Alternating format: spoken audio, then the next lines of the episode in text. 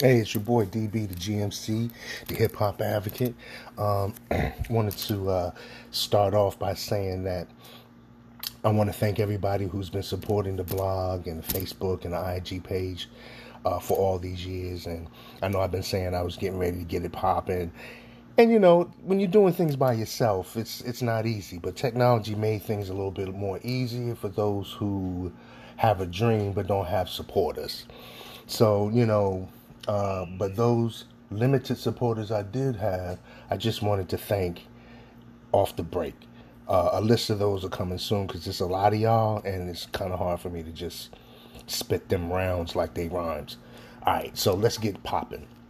So I decided to just actually go back in my mind and tell the story since we all in quarantine. We ain't got nothing else to do. So uh, rather than me trying to spotlight any of my talents, I wanted to spotlight the journey.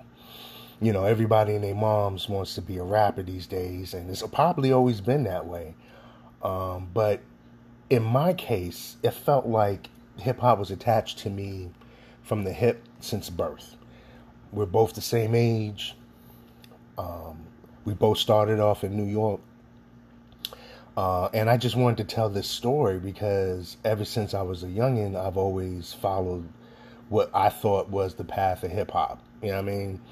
And throughout my life, I've always, you know, expressed uh, my passion about hip hop, whether it was any of the elements that we're dealing with art, you know, whether we're dealing with dance or whether we're dealing with, you know, the rhymes or the DJing.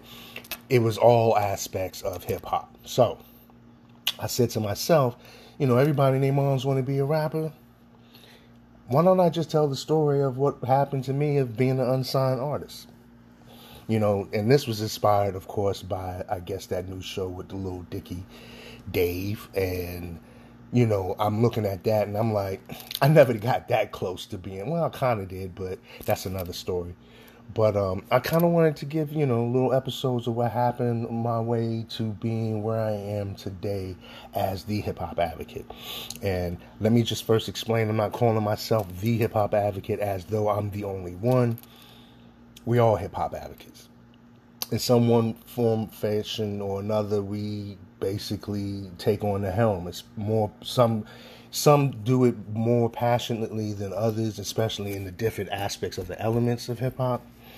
But, you know, I just feel like I have a story to tell. So bear with me as I get into all of that and find me some sponsors and get to uh, learning how this Anchor app works. So thanks for listening to me. I know this is a short first episode, but I just wanted to get out there what I'm trying to do with some coffee and a little coughing. You know what I mean? So hopefully uh, you'll enjoy the stories. DB out.